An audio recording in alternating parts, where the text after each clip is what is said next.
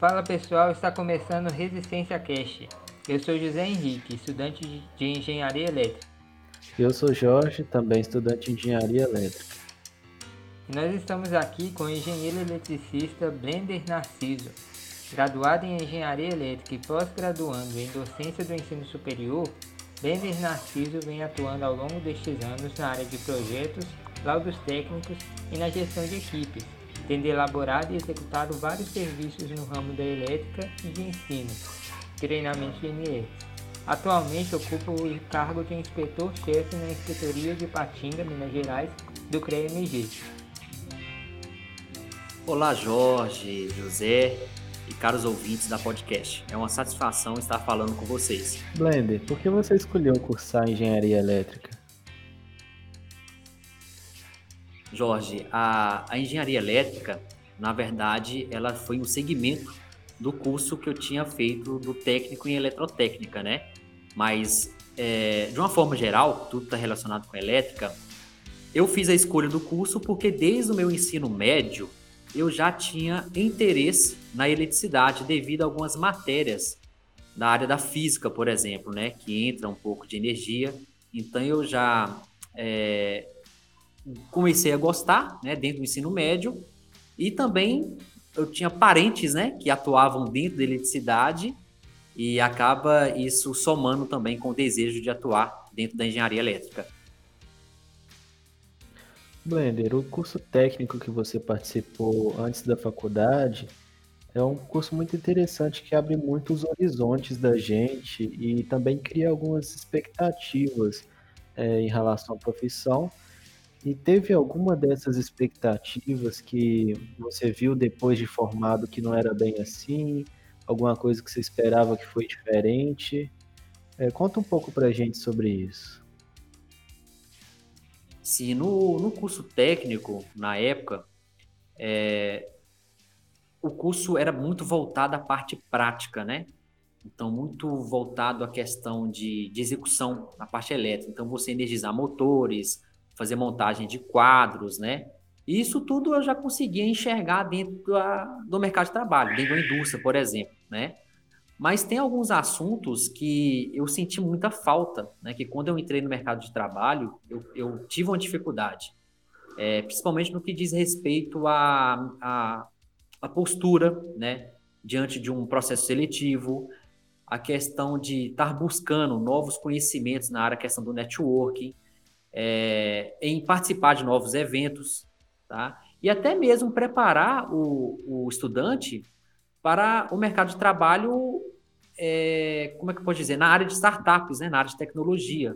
Porque às vezes a gente sempre tem aquela visão para a área industrial, que a engenharia é para a área industrial. Não, a engenharia ela tem uma, uma gama muito alta, muito enorme de atuações, né? Então, para tecnologia, para criação de novos produtos, para resolução de problemas, tá? A criação de startups, né, para a gente poder identificar alguns problemas e trazer solução para esses problemas, né? Então a elétrica ela tem um campo muito vasto. Então eu acho muito importante. Eu não tive esse acesso dentro da faculdade. Eu tive que, né, dentro do mercado, do próprio mercado de trabalho, me adaptar a essas a essa realidade. Conta um pouco da sua trajetória profissional para a gente. A minha trajetória profissional ela começou em 2009, exatamente no primeiro ano que eu entrei no curso técnico. É, eu tava, participava da aula de desenho técnico, né? E o meu professor ele me indicou para uma empresa de engenharia aqui da região do Vale do Aço. E eu comecei a trabalhar nessa empresa meio período na época e, e eu já estava já procurando é, serviço na área, principalmente estágio, né? Porque eu já estava estudando no curso técnico, e para poder né, a gente colocar em paralelo tanto o ensino e tanto a, a experiência na área. E eu consegui esse estágio de meio período no escritório de engenharia, isso em 2009. E, mas depois de mais ou menos um ano e meio, um outro professor meu, que me, é, foi meu instrutor, foi meu professor, ele me chamou para trabalhar na empresa dele. Então eu ficava na empresa de manhã e de tarde ia para outra empresa. Pessoal, nessa época, o que eu queria era ad, é, queria adquirir conhecimento. Adquirir conhecimento, eu precisava aprender. Então eu me aproximava dos profissionais aqui da região, dos engenheiros, né? E assim, é, dúvidas eu perguntava para todo mundo para poder tirar elas. Eu não, nunca ficava com dúvida. E outra situação, eu sempre é, buscava novos assuntos, novos conhecimentos, novos projetos para fazer. E a partir daí eu eu fui efetivado em uma dessas empresas, fiquei lá em período integral, né, no setor de projetos, tive um aprendizado enorme, fiz vários projetos dentro dessa empresa com um grau de dificuldade muito alto, né? Mas que faz parte do processo de crescimento.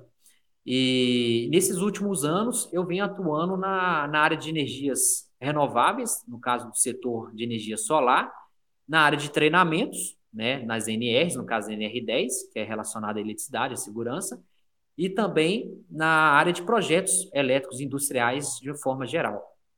E quanto à organização estudantil ou de classe, eu sei que você participou do CREA Júnior, né? Conta pra gente sobre isso. Nossa, o CREA Júnior, ele faz parte da minha vida, para falar a verdade. O CREA Júnior, ele foi um, um programa, né? De, é um programa de formador de jovens lideranças, pertencente ao sistema, né? De, do Confea CREA. Eu entrei nele em 2015. Eu acho, o Jorge participou, né? Do CREA Júnior nós temos até dois integrantes, se não me engano, da FMG, que participam do, do CREA Júnior, a Davina e o, e o Daniel, se eu não me engano. Eles participam do programa. Então, é, eu participei sim do CREA Júnior durante cinco anos, né? Porque o CREA Júnior você pode participar é, do CREA Júnior em até dois anos pós-formado, né? Então entrei no CREA Júnior Núcleo Patinga, recomendo, tá? A vocês que estão nos ouvindo, entre no Instagram, CREA Júnior MG Ipatinga, acompanhe os meninos, eles realizam várias atividades, visitas técnicas, palestras. Hoje está sendo online, né, devido à pandemia. Mas é um momento único de nós estarmos adquirindo conhecimento. E esse foi o diferencial. Por quê? Durante a minha participação no CREA Júnior, eu participei de todos os eventos, nós realizamos várias visitas técnicas e nessas visitas, nessas palestras, eu sempre fazia um networking. Né? Então eu conheci muitos profissionais da área, o que me ajudou e muito, e vem me ajudando, na verdade, hoje na minha atuação no, no mercado de trabalho. Blender, você falou um pouco de networking aí agora, e na sua visão, como é que está o mercado de trabalho para engenharia hoje? E onde você acha que tem mais oportunidades? Olha, o mercado de engenharia, eu, eu sempre falo que atualmente é difícil, né? é imaginarmos aí nossa vida sem energia elétrica. Né? Então, nós estamos numa, no crescimento, né? então a demanda por energia, principalmente no nosso país, né? está cada vez maior. Né? Então, o mercado de trabalho para o engenheiro, o engenheiro eletricista está aquecido, vamos dizer que ele está aquecido. Grandes obras de infraestrutura, expansão da área de telecomunicação, porque entra, né? investimentos em energia renovável, tem contribuído aí para o crescimento é, de uma demanda muito alta aí devido a essa energia. E eu gosto de citar a questão das energias solar, a energia eólica, né, que são energias na área renovável que tem um grande potencial. E a área da atuação da engenharia elétrica ela é muito extensa, né? Dentro de usinas, subestações, é, as linhas de transmissões, as empresas de telecomunicações nós temos aí as construtoras, até mesmo os órgãos públicos, né, como a ANEEL, que é a Agência Nacional de Energia Elétrica. Então, nós temos várias áreas de atuação dentro da engenharia elétrica. Na sua opinião, quais as principais habilidades, sejam técnicas ou comportamentais, que todo engenheiro eletricista precisa ter? Aí, no caso da habilidades né, técnicas, ou comportamentais, é muito, muito importante a questão do comportamento também. Porque às vezes nós esquecemos, a gente sempre busca o ensino, é, o conhecimento técnico, vamos dizer assim. Ah, eu preciso ser bom nessa matéria e tudo mais. Claro, isso é excelente, você tem que ser bom sim nas matérias, tem que ter o conhecimento técnico. Mas, pessoal, nós jamais devemos esquecer do comportamento. Isso também para uma empresa, né, para uma organização é fundamental né, o profissional, o estudante, ele tem um bom comportamento. Né? E quando eu falo bom comportamento, o que seria? Um, um, são, são várias né, habilidades que se a gente for citar aqui, mas eu vou eu não, não, vou imaginar algumas aqui que eu considero muito importantes. Uma delas é a comunicação. Praticamente a comunicação e o trabalho em equipe. Porque na engenharia é impossível viver sozinho. Você não consegue fazer atividade de engenharia sozinho, né? Tendo apenas suas ideias. Então é necessário você ter uma boa comunicação e principalmente um bom trabalho em equipe. É, então, é, outra questão, saber ouvir né, a, as pessoas também, as ideias das outras pessoas, né, é muito importante para o engenheiro. Porque a questão da, da atuação no mercado, de liderança, por exemplo, trabalho em equipe, você sempre vai ter ideias, né? Saber lidar aí com as diferenças, respeitar as opiniões, né? E de cargos inferiores ao seu. Né? Então, às vezes, você está com uma função de engenheiro, você está liderando uma equipe, e acontece de da sua equipe, tem cargos inferiores, vão ter ideias, e o líder é necessário ouvir todas elas e colocar né, em discussão. Para aí sim, porque no final a gente vai ter um projeto bem executado, um projeto bem elaborado, e isso vai trazer um bem-estar para todo mundo. Então, a comunicação e o trabalho em equipe eu considero como uma habilidade muito, muito essencial. Durante o ensino médio, muitas pessoas têm a oportunidade de fazer um curso técnico, mas para aquelas que fizeram e ainda estão em dúvida, ou mesmo para aquelas que não fizeram, que dica que você tem para dar para quem está em dúvida é, se quer ou não cursar engenharia elétrica? Boa pergunta, boa pergunta. Eu, eu tenho conhecidos, vários, que entraram na engenharia elétrica direto, né? Eu fiz o técnico, né? Então já entrei na elétrica, com, na, no, na engenharia com conhecimento. Mas, pessoal, nada disso. Claro, é, quem vai para engenharia elétrica é, direto, não, não tem a oportunidade ou não, não dá tempo de fazer um técnico, é, ele vai ter uma dificuldade. Porque dentro da, da grade curricular da engenharia, é, você demora um pouquinho né, para entrar no assunto da elétrica. Né? Então a gente vê muito cálculos, né? A elétrica faz parte. O cálculo, a matemática faz parte da engenharia. Então, a gente tem muito acesso aos cálculos para depois iniciar os assuntos relacionados ao, à parte técnica mesmo. A grande questão é, é buscar conhecimento externo, tá? A, a faculdade, a instituição de ensino, ela ensina muito, ensina, mas a gente tem muitas outras, muitos outros assuntos, né? Externamente, que é necessário a gente estar tá utilizando a eles, buscando, para poder somar com o que aprendemos dentro da sala de aula, né? Dentro da universidade. Então, assim, por mais que não fique técnico, isso não vai é, comprometer e não vai interromper a graduação devido a uma falta de conhecimento, uma dificuldade maior. Que dicas você tem para quem está começando a estudar engenharia elétrica nos primeiros períodos ainda? O que eles podem fazer para aproveitar ao máximo o curso e já se prepararem para o mercado de trabalho? É, então, José, é, eu vou falar né, como experiência própria o que eu passei. Eu praticava o network que é a rede de contatos. Quando eu entrei na, na graduação, na engenharia elétrica, até como pergunta anterior aí, que você falou da questão do. Para quem não fez o técnico, né? Quando eu entrei na engenharia elétrica, no primeiro período, já no primeiro período, eu me comportava como se eu tivesse vindo direto do ensino médio. Porque aquele já colocava eu no meu comportamento que eu já precisava, desde o primeiro período, é aproximar de profissionais, participar de eventos, né? Hoje nós temos canais no YouTube que muito bons, com vastos conteúdos relacionados à elétrica, tá? Então, um exemplo aqui da região, a Expo Zipa, não sei se vocês já participaram, é, acontece anualmente, né? É, esses eventos eu participava de todos eles, visitava cada stand relacionado à minha área também, né? Pegava o cartão, né, o cartão de visita, conversava com o proprietário, o dono, sobre assuntos da área, tirava dúvidas, e ali você começa a fazer aquela rede de contatos, que é o network. Muita gente confunde que o, a rede de contatos não é com o seu colega, não é com o seu parente, é com profissionais da área. É uma rede de contato profissional, né? Então, é um, é um, é um essencial, tá? Porque quando entrar no mercado de trabalho, você vai ser um profissional reconhecido, né? E vai ser requisitado. Né? Olha, eu conheço o, o Blender, o Blender é um engenheiro eletricista? Ele faz esse tipo de serviço, aquilo, porque você é conhecido no, no, na área. Então é muito importante.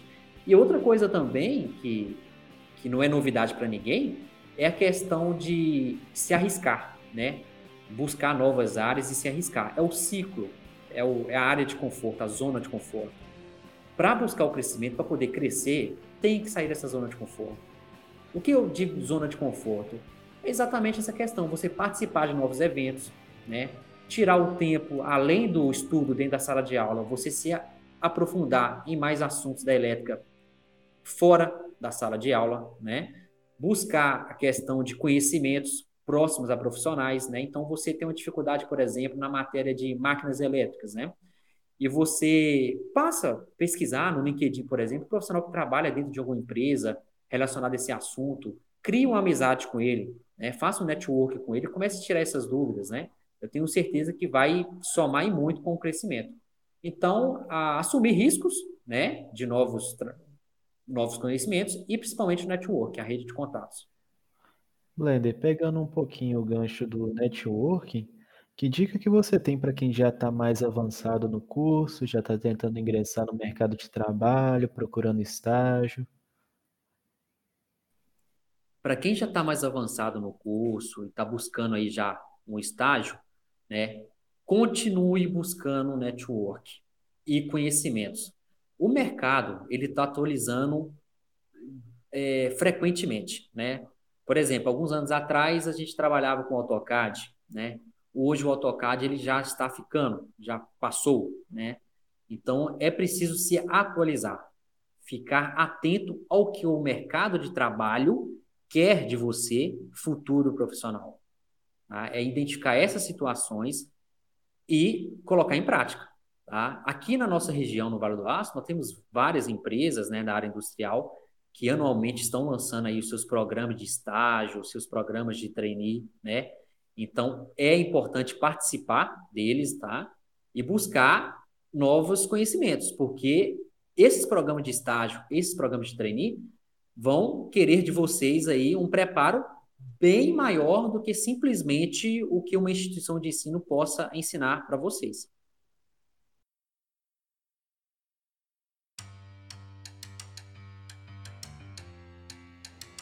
E aí, pessoal, gostaram da entrevista? Então eu tenho uma notícia boa para dar para vocês. Dia 31 de maio, às 13 horas, nós vamos lançar a parte 2 dessa entrevista.